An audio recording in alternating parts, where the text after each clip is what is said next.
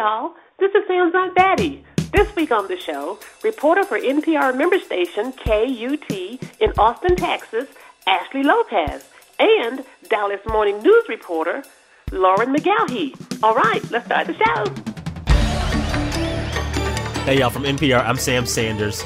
It's been a minute. Happy weekend to my listeners and to my guests who are here in Texas with me, because I'm in Texas this week, in Austin, at one of my favorite public radio stations, KUT, joined by Ashley Lopez, reporter at KUT covering politics and healthcare. Thanks for being here. Hey, thanks for having me. Also here with Lauren McGaughy, Dallas Morning News reporter covering Texas politics. Your bio says Dallas, but you live in Austin. I do, yes. Thanks for joining me today. Yeah, I'm really excited to be here. Kind of nervous, but Oh my God. Nothing to be nervous about. I mean, how can you be nervous when there's a little Billy Joel in the background for you to listen to? Let's It, pump it does up. help. Yeah.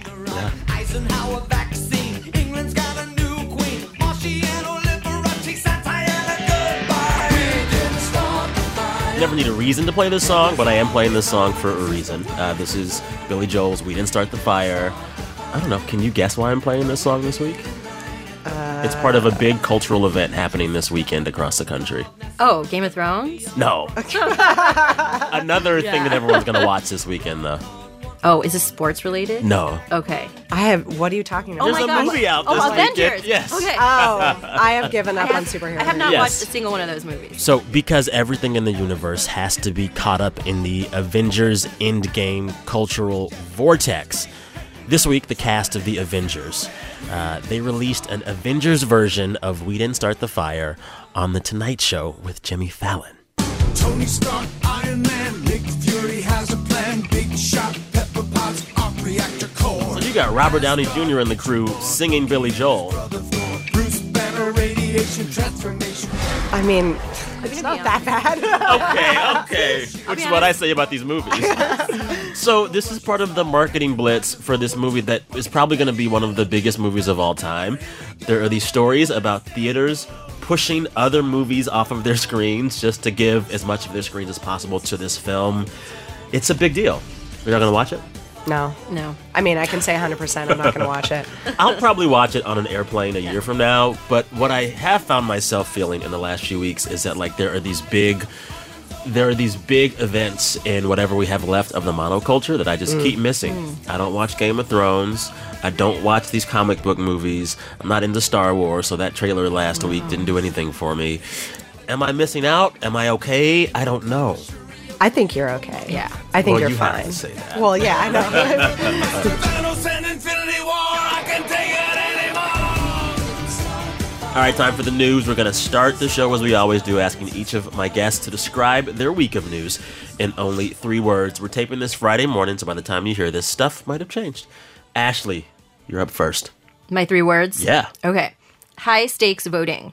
Okay. Uh, the Texas legislature, uh, among many other bills, is considering one that, when it just already passed in the Texas Senate, um, that would raise criminal penalties for mistakes people make while voting, um, or in the case of like legislators think they're it's voter fraud. Like it What's an example of the mistake? So a, a good example is like filling out a voter registration form incorrectly, saying you're a citizen when you're not, um, or committing any sort of other kind of major error, um, misrepresenting the Yeah. facts about like who you are and, and all that. Um, right now, something like that is a Class B misdemeanor. They want to make it a state jail felony, which will. A felony. Uh, well, yes, So you get will, locked up. Yep, you will face jail time, possibly, depending what happens. And it's more than just Texas, right? There are lawmakers across the country looking at laws like this. Yeah, I mean, this has been going on for at least since Obama's first election. You know, uh, Republican legislatures have been, um, and that's his first election, have been cracking down on what they see as, you know, so called voter fraud and creating bills aimed at either dissuading people from voting or creating penalties for people who do things that they consider to be uh, voter fraud. But what do we know about the actual existence of voter fraud in places like Texas or Arizona or Tennessee where these laws are getting passed or about to be passed? Yeah, this is a great question because there's not data on both sides. There's not good data on both sides. I mean, like, let's start with voter suppression efforts. Like, that's the way that Democrats frame these laws. Yes. Like, how can you prove that someone didn't do a thing because of a thing, right? Like, that's hard to suss Yeah. out in Proving data. a negative. Yeah, proving a negative is really hard. And then in voter fraud, like, you know, there have been a lot of studies and there's not evidence that this is a widespread problem. So, and people forget that this is a relatively new situation we're in because in Texas we used to be part of Section 5 of the Voting Rights Act. Um, you know, in 2013, the Supreme Court basically gutted a really important part of that law. And Texas was part of this group of states and, and counties that had to clear anything they did related to voting and elections. They had to ask They the had to ask permission before they did it. Right, because they have a his- there's a history here of racial discrimination, especially when it comes to voting. And then in 2013, that changed, and so now the only way, like those things, don't get vetted on the front end. It has to be worked through the courts, and courts take a long time. So before there was like a federal clearinghouse for new measures like these. Mm-hmm, Yeah. That's kind of been stripped. And so Mhm. now you just have to wait until some harm or damage happens that you can take to court. Yeah, and now the courts have changed. So who knows? Like, you know, Yeah. under the Trump administration, the courts have gotten more conservative. I mean, Lauren, question for you. So seeing these type of bills percolating across the country, Mhm. it makes me wonder if in 2020 as a um, like as it was in 2016, are we going to see the issue of voter fraud or voter suppression be as big as it was then? Well, I think it depends on who wins, right? I mean, if Trump gets reelected, you know, what is he going to say about it? If a Democrat gets reelected, what is the, you know, the right going to come back and say? So, yeah, I mean, it's popular political fodder. So why stop Yeah. talking about it? Because it gets people, it gets people riled up. Yeah. Lauren, you have three words. I do. Uh, it's a question. Is not a ban? I like the little neck tilt on the band. Thank you. Yeah, no one, no one got to see that except Yeah, you guys. yeah. um, yeah. So uh, April twelfth, a new policy for transgender service members in the military went into effect. A new Trump administration policy, and there has been a lot of confusion about what it actually means for real people who either want to enter the military or who are currently serving in the military. And I covered uh, LGBTQ issues for a while and transgender issues specifically, but this one entered kind of like sideways for me because there's a student here on campus at the University of Texas at Austin who, um, you know, came out and said, "I'm trans. Uh, I had an ROTC scholarship, and this ROTC, this is a program that college students and high Right. school students take part in to get ready to go into the military. Yeah, it's like officer training. Gotcha. Um, and this trans student said, you know, I'm going to lose my scholarship to enter this officer training program because of this new policy. And really, what I'm hearing is the policy seems very clear. Uh, like, you know, it's been written about as this is a ban on transgender troops in the military. You just, you can't become a service member if you're trans. But it all comes down to a couple of factors. Um, if you are a trans person and you have had any transitioning medical procedure, so that's like you are automatically disqualified from entering the military. So, But what if you're already there? So if you're already there and you've transitioned and you've gotten the okay from the military to do so, you can stay. So there's going to be thousands of actively serving trans service members who are going to be allowed to stay. Yes, but new people can't enlist. So the numbers But- might stagnate. Yeah, and there's this gray area too about people like the ROTC student I mentioned. So if you've got like one foot in the door and Yeah. you're like on your way, there's a lot of questions about whether that person would have to follow or or pass some kind of a new medical test when they enlist. So there's like multiple levels. Basically, it's really confusing for the new people. And also there's waivers, like certain Yes. portions of the military have just said, nope. Yeah, well, any service, so the services are like Army, Navy, you know, all the ones you're familiar with, any of those services can give someone a total waiver from this program. So they can say, hey, you're a trans person, you don't qualify under our guidelines anymore, but we think you're so great that we're going to enlist you anyway. We just don't know if they're going to end up doing that because it's so new. It is so weird to hear you talk about this because I could never imagine what it feels like to have to constantly litigate your gender with your employer, with the government. Like, I walk through the world and I'm just a dude. And, like, what do people going through this feel? yeah, the trans service members who are serving and those that are interested, they feel like they're go- we're going to lose our best and brightest unless they get this waiver that, you know, may not even be available to them and is questionable. And so I think what people are faced with now is there's some gray areas about whether they'd actually be able to enlist. But, you know, we just we just don't know. Thank you.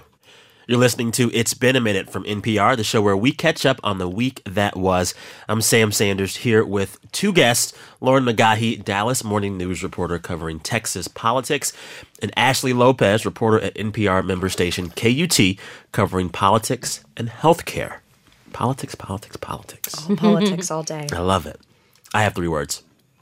Okay. Was I supposed to respond? It's fine. It's fine. My three words are whose national conversation? You know, the phrase national conversation is thrown about all the time about all the stuff. Uh, but there was a new study out from Pew that made me ask the question whose national conversation is leading the national conversation? So Pew, the Pew Research Center looked at who uses Twitter and who uses Twitter the most. And their findings kind of confirmed what we always knew anyway. They found that Twitter users are younger than the rest of the country. They found that Twitter users are more likely to ID as Democrats. They found that Twitter users are more highly educated, and they found that Twitter users have higher incomes than most American adults overall. And the top 10% of Twitter users generate 80% of all American tweets. And so that just leads me asking this question in this uh, period in which all news cycles seem to be driven by Twitter. Whose national conversation is that? Well, I am definitely one of those Uber users. Yeah. So, Yeah, I wonder how many of these people are journalists. Like, oh, a ton. like Yeah. what is the contingency of like journalist Twitter? Yeah, I mean, I will say like I, I I think there was like a news organization that put this challenge out to their reporters like don't use Twitter for a month. Like if you're if you're Huh. if you're like a politics reporter getting like trying to get themes and like threads of like the national conversation through Twitter, you're basically doing it wrong. So let's just stop doing that altogether. And you know, I there's a conversation going on about this in the Democratic Party too. I heard like a couple of of candidates um, mention like Twitter's more woke than the Democratic Party. Like Twitter Democrats are like very different. Yeah. Too woke. yeah, right. Yeah. So like if you're preaching to the choir of Twitter, like you're it's not the real world. it's not the real Well, world. Well, and it has some really interesting implications, I think, for the 2020 campaign. Mm-hmm. You have all these candidates, Democratic candidates, who don't know which conversation to follow. You know, there's a conversation around Joe Biden and who he is on the internet Mm-hmm. that is entirely different than the national conversation in the real world, quote unquote, about Joe Biden. And so, like, for him, he's already a front runner. Does he tack to the left to make the Twitter base happy, or does he appeal to, I don't know, what some folks might consider a realer, more moderate national conversation? It's hard, but it's also complicated by the fact that we have a president who governs through Twitter. Yeah. We can't not follow that. someone responded to that Pew study with a really interesting tweet. They said, so, you know, the whole idea like Twitter isn't America. Um, and then someone responded to that and said, well, neither is any large city. You know, neither is Houston and neither is LA and neither is New York. The only Like, America is all of America. yeah, there's no way to take like a pure litmus test on what it means to be American. It because that's the beauty of being an American. It can mean anything. But I also felt like before Twitter, the thing that a political journalist used to do, and it was their bread and butter, you'd go to a Midwestern state, sit down in a diner, talk to someone drinking coffee, and that was your American heartland conversation. But that's also mm-hmm. on its own one certain subset of America too. Yeah. yeah, you got to Yeah. do it all, man.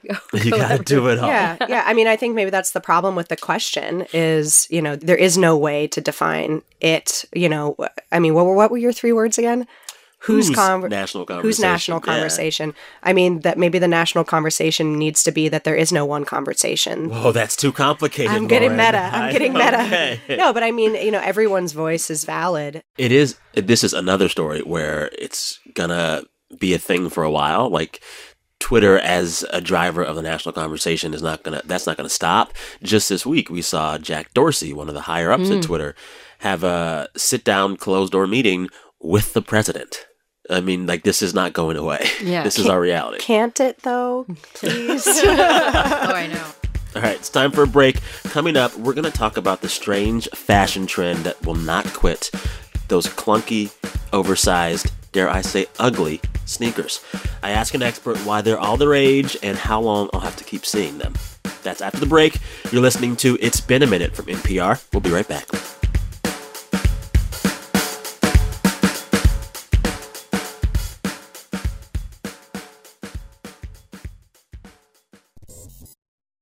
Support also comes from VSP Individual Vision Plans, offering coverage for a low monthly cost if you don't have vision coverage through an employer. You'll get access to the nation's largest network of independent doctors and hundreds of name brand frames. Plus, you can save more than $200 a year. VSP believes you deserve to see better for life for less. Discover for yourself at needvspcoverage.com.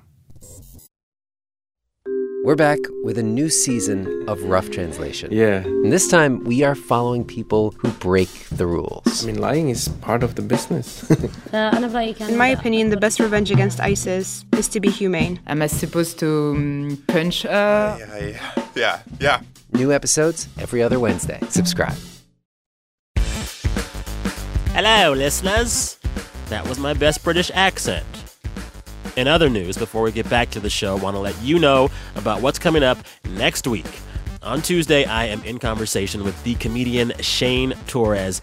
You might not know him, but you should definitely know about his joke about celebrity chef Guy Fieri.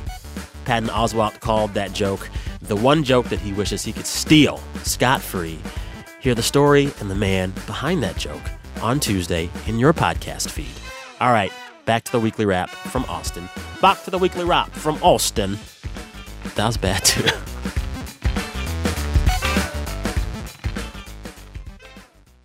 We're back. You're listening to It's Been a Minute from NPR, the show where we catch up on the week that was. I'm Sam Sanders here with two guests uh, as this Avengers. What is the name of the movie? Endgame. We as don't this know. Avengers What are we Endgame talking- weekend The takes only us three over. people in the country not watching that movie. You Well- know, please don't send us hate mail. You're hearing the voices of Ashley Lopez, reporter at NPR member station KUT, covering politics and healthcare. Thanks for being here. Also, Lauren McGaughy, Dallas Morning News reporter, covering Texas politics, based in Austin. Yes. Dallas or Austin? Tell us. I like them both. I like Oh, Dallas because I like Dallas because what you see is what you get, and it's like we are we are. Same with Houston. Austin is like that kid that really wants to be cool and is like always trying to convince the cool crowd that it's cool. Yeah. Dallas is not ashamed of the big hair. Oh, absolutely. So. I'm here for it. Yeah. Although I would take Fort Worth any day. I like it there. It's Yeah. funky. Oh, Houston all the way. Lauren, Ashley, Yes. it's springtime, about to be summertime, which means it's that time of year where I look at all of the people younger than me walking down the streets and I see their spring and summer fashion choices and I sigh deeply. Yeah. One of the things that I'm seeing that's that I think is going to be big this summer, as it was last summer, are the so-called dad sneakers or ugly tennis shoes or clunky tennis shoes. Have you all seen them? Yeah. I didn't even know this was a thing. Oh, come on. I didn't. You haven't seen it? Well, now I've seen it, and I want to like burn my eyes out. They're terrible. Have you not seen the Yeezy tweets? That just like want to gouge your eyes out. Yeah, yeah. It's a lot. It's a lot for the eyeball to take in. it's a lot for the eyeball to take in and like i try to not be that old millennial who is just finger wagging i want to understand the clunky tennis shoes i want to see what it see where it's coming from i want to try to find some beauty in them so i decided to devote an entire segment of this show to the question of clunky tennis shoes with a segment that we call i have so many questions What? What? What? this is a lot. This is a lot. so, I called uh, Washington Post fashion critic and fashion expert Robin Givhan uh, to talk me through the big, ugly sneaker craze. Here's our chat. Hello, Robin. How are you? Hi. So, we're here to talk about quote unquote ugly sneakers, but I want us, Robin, to just describe as accurately as we can for radio listeners exactly what we mean when we say ugly sneakers. Like, is there a way to describe them without seeing them that works? Well, I think using the term ugly is a judgment Yes, it is. because one of the key designers behind this trend Uh-huh. says that he doesn't consider them ugly at all. And that's Demna Gvasalia, who is the designer for Balenciaga. And, you know, he started creating these sneakers, which kind of look like they have about three or four layers of sole instead of just one simple layer. Yeah. And I mean, just to underscore how big these shoes are, Mhm. it's called the, The triple triple S. S. It's called the triple S because they took parts of three different shoes and like put them together to make one omni shoe. Yes, it looks a little bit like if a Napoleon dessert was a shoe. yes, yes, yeah. It's just you know, it's sort of it's a layer cake of a shoe. What I find so interesting about what the clunky shoe represents, and I love what you've written about this. You've said that it's kind of a quote giant middle finger to fashion that we're used to for women, where it's you know heels and legs and like pain. You know, what women also say when they wear these clunky tennis shoes is like, I can be beautiful and my feet don't have to hurt. Yeah, I mean, there's definitely a lot of pragmatism that's connected to it, and um, I think it also comes from um, you know a new generation of women who are coming into sort of the so-called luxury market. Um, I'm not going to use the M word. Uh, Wait, what's I'm the M word? say it's millennial. it's I'm okay. I'm one of them. That it's a new generation. It's a different mindset. Yes. yes. um, sort of stepping into the world of luxury um, that essentially says that the height of luxury is being comfortable. Exactly. Snaps for Um, and the other thing is that, you know, offices today don't require the kind of formality that they did in the past.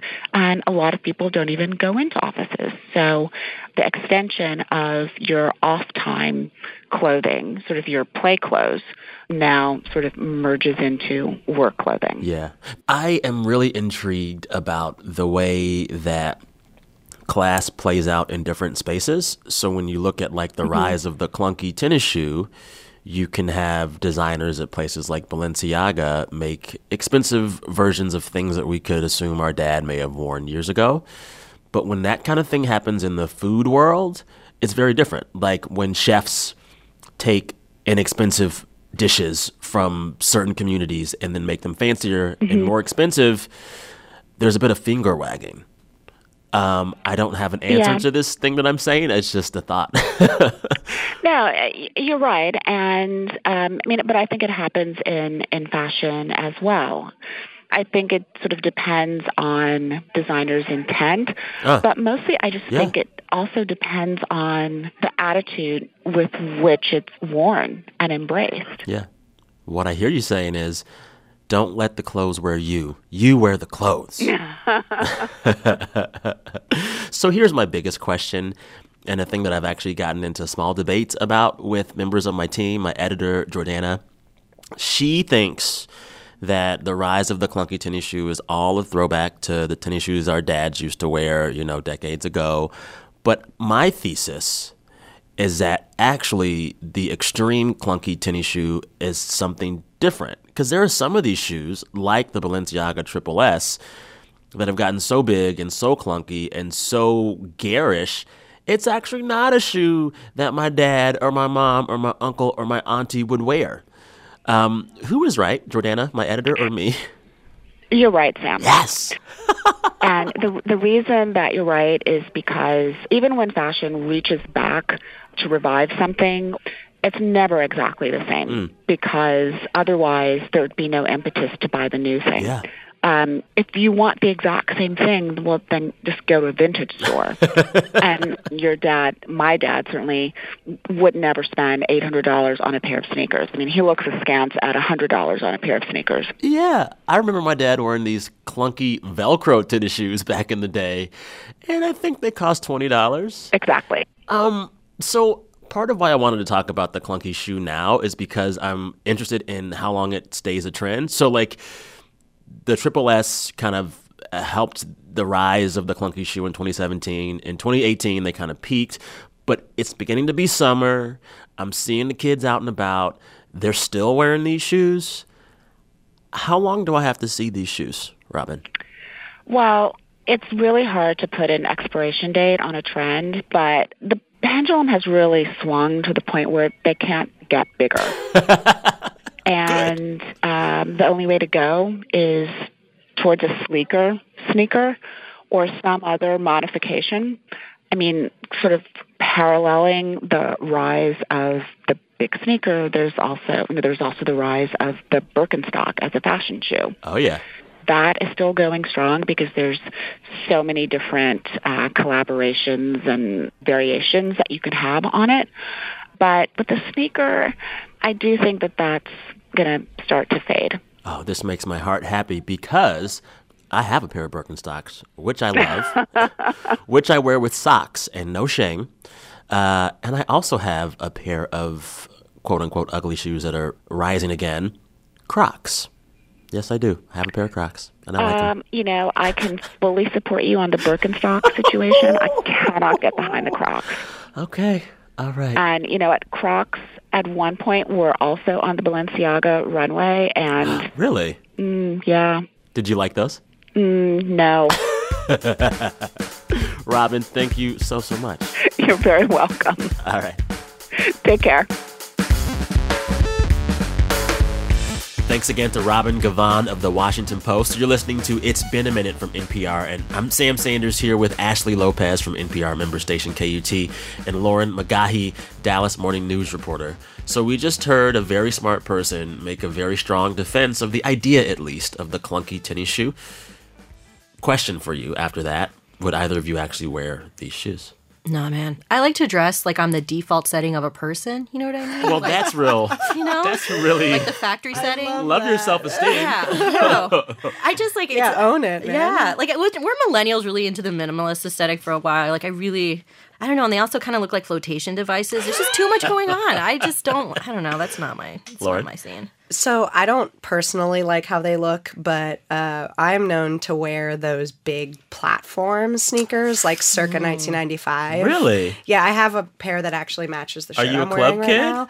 I'm not. Um, I just really love them, and they make me tall, and I, you know, they feel bouncy. So I feel like people should be able to wear what they want to wear. If they want to wear those ugly shoes, I think they're ugly, but I mean, I obviously will pick bigger battles than items of clothing. but I would say, I think what like is the rub for me is that it reminds me of the '90s that were so tacky. I love the 90s. oh, see, I dress. I Yes, everything about the '90s. I was like, we, we're good. I'm gonna say it, MC Hammer pants. I don't think they look good on anyone. They're so But, comfortable, Like I though. said, I'll pick bigger battles than that. Time for a break. When we come back, my favorite game. Who said that? BRB. Support for this podcast comes from the John S. and James L. Knight Foundation, helping NPR advance journalistic excellence in the digital age. Hey there, it's Joshua Johnson, the host of 1A. Often the news is full of hot takes and snappy comebacks, but on the Friday News Roundup, we take the time to go deep with guests who know the big stories inside out. Catch the Friday News Roundup in the 1A podcast on the NPR One app or wherever you get your podcasts.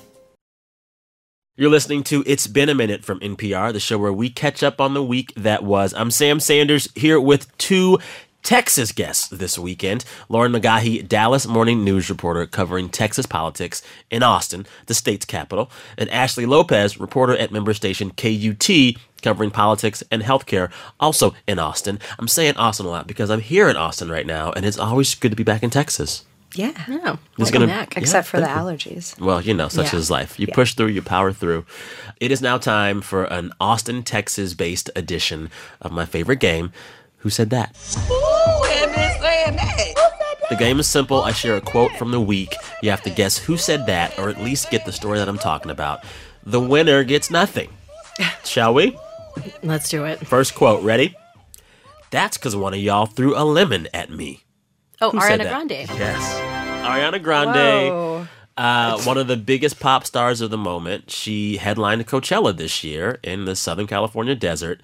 Uh, while she was playing her set, someone threw a lemon at her and she walked off stage and then had to come back on later to finish her song and her set. I think we have tape of her saying, Don't throw lemons at me.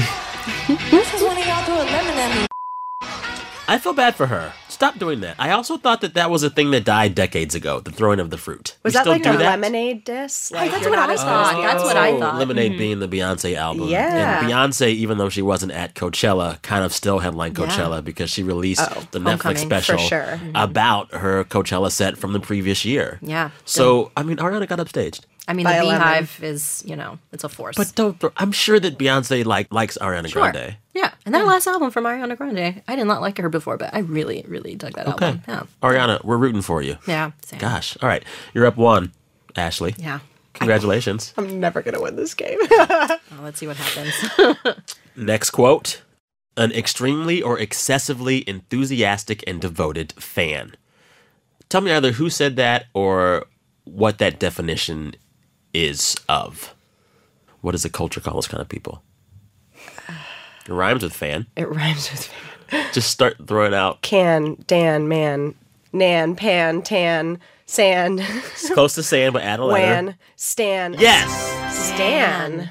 See, I'm like right over my head. And I actually knew this word. The word You sta- did. the word stan, which for years on the internet has meant like an, a super fan, stan was officially added to the Merriam-Webster dictionary this week. A Oh. bunch of other words were added as well, but stan uh, officially means an extremely or excessively enthusiastic and devoted fan. Do I get that point because I went through the ah, alphabet? Sure. Thank you. Yay. But this is what's so weird. Like everyone loves to use the word stan on the internet to talk about themselves, but the word stan comes from an Eminem song called Stan, which is all about a ah. super fan of Eminem's called Stan Oh my who becomes a stalker. I'm not going to ask us to pull up that Eminem song, but if it was there, I would listen to it for a second. Anyways, I hope you get this, man. Hit me back, just a chat. Truly yours, your biggest fan. This is Stan. I did not know should that know was that. the origin of that. Yes. I should know that. So the origins of the word Stan are not at all uplifting. no. And now we love the word Stan? Yeah. I say no, Merriam-Webster. Take it back. Words change over time. They do, but I don't know. Anyway, the game is tied. Uh oh. Tied, kind of. I mean, I'm gonna let you have it. thank Uh-huh. Final quote. Just tell me, get a keyword. As soon as I get control of the board in the first game, I'm going for the $1,000 clues whenever I have the opportunity. Jeopardy guy. Yes. There's an I okay. I heard this because I heard it on NPR Oh, about a. Jeopardy guy who has now like won more money than anyone has ever won, like Yeah. a crazy amount, like a million dollars. His name is James Holzhauer. He's a Jeopardy contestant who recently won more than $1 million in just 14 games. His day job is sports betting. And so he had an interview with the New York Times recently and talked about his strategy. He was like, I apply a bunch of my sports betting techniques to this game, but he said my my clutch rule for myself is always go for the big clues first. That's right. He said he takes big risks for Yeah. big reward, which is like not what you do in Jeopardy, I guess. You, But he does. Yeah, but he does. And it worked. And he wins big. Look at that, opening out a bunch of nerds on like the Jeopardy set. Yeah. Yeah. I love that that's the one I got. I'm like, Ariana Grande? All right, that concludes Who Said That. Congratulations, Lauren. You get nothing. How does it feel? Uh, I feel amazing. Can I get a pair of those ugly shoes? Not from me. All right, time to end the show. As we do every week, we ask our listeners to share with us the best thing that happened to them all week. We encourage folks to brag. Brent, hit the tape. Hi, Sam. This is Teresa. I'm currently stationed in Germany. And the best thing that happened to me all week is I got to take my six month old baby girl home to Colorado to meet her grandpa, Bubby, aunts and uncles, and all her cousins. Also, Sam, I want to say thanks for your show. We listen to it first thing Monday morning, and it is the best way to start our week. Hi, Sam. This is Alicia in Chicago, Illinois. And the best part of my week is that now that it's warm again, my six month old daughter gets to hang out and play in the grass. Hey Sam, it's Amelia from Long Island, New York, and the best part of my week was running my first half marathon with my cousin. The best part of my week was with my husband, we got to share the news that we're expecting our first baby this October. My fiance's visa was approved, so within a month he'll be moving to the United States so that we can start our life together. Hi, Sam. This is Nicole. I'm from North Carolina, but currently living in Ohio.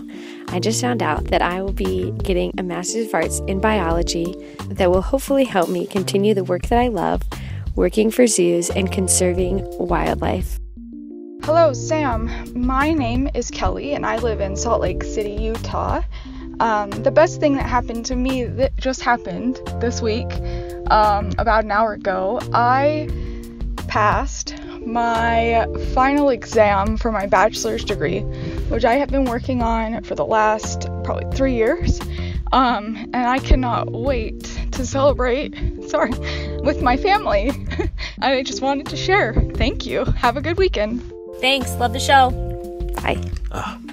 That's such a good feeling. Yeah. Oh, that made me smile. Congratulations, Kelly. I just the in the, the emotion in her voice. I hope you celebrate so much and have a great time. And I don't know you, but I'm so proud of you. Oh my goodness. Thanks to all the folks you heard there. Teresa, Alicia, Amelia, Maya, Kelsey, Nicole, and Kelly. graduation always feels good. Oh my gosh, yeah. It always Relief. feels good. And then the student debt. okay, okay, okay. Just saying, just saying. Ah, well, thanks to both of you for being two of the best parts of my week. I enjoyed our time together. Uh, listeners, we listen to all of these that come in. Share more of them. Just email me the sound of your voice at samsanders at npr.org. samsanders at npr.org. We're going to go out on Billy Joel's We Didn't Start the Fire because we can. Uh, if you are an Avengers super fan this weekend, I'm sure lots of you are, you can go find a cover version of this song by the Avengers cast wherever you find that stuff. Anyway, thanks to my guests again Ashley Lopez, reporter NPR member station KUT, covering politics and healthcare, Lauren McGaughy, Dallas Morning News reporter covering Texas politics. Thanks to the entire staff of KUTX in Austin for helping us record the show here this week. We appreciate you, including David Alvarez, Todd Callahan, and Ben Philpott. Uh, this week, the show was produced by Brent Baughman and Anjali Sastry. Our director of programming is Steve Nelson. Our editors are Alex McCall and Jordana Hochman, who may or may not wear ugly tennis shoes. Our big boss is NPR Senior VP of Programming, Anya Grundmann. All right, listeners, till next time, thank you for listening. Keep starting, no, don't keep starting fires. Wanted to reference the song. That was a bad reference. That's illegal. yeah, till next time, I'm Sam Sanders. Talk soon.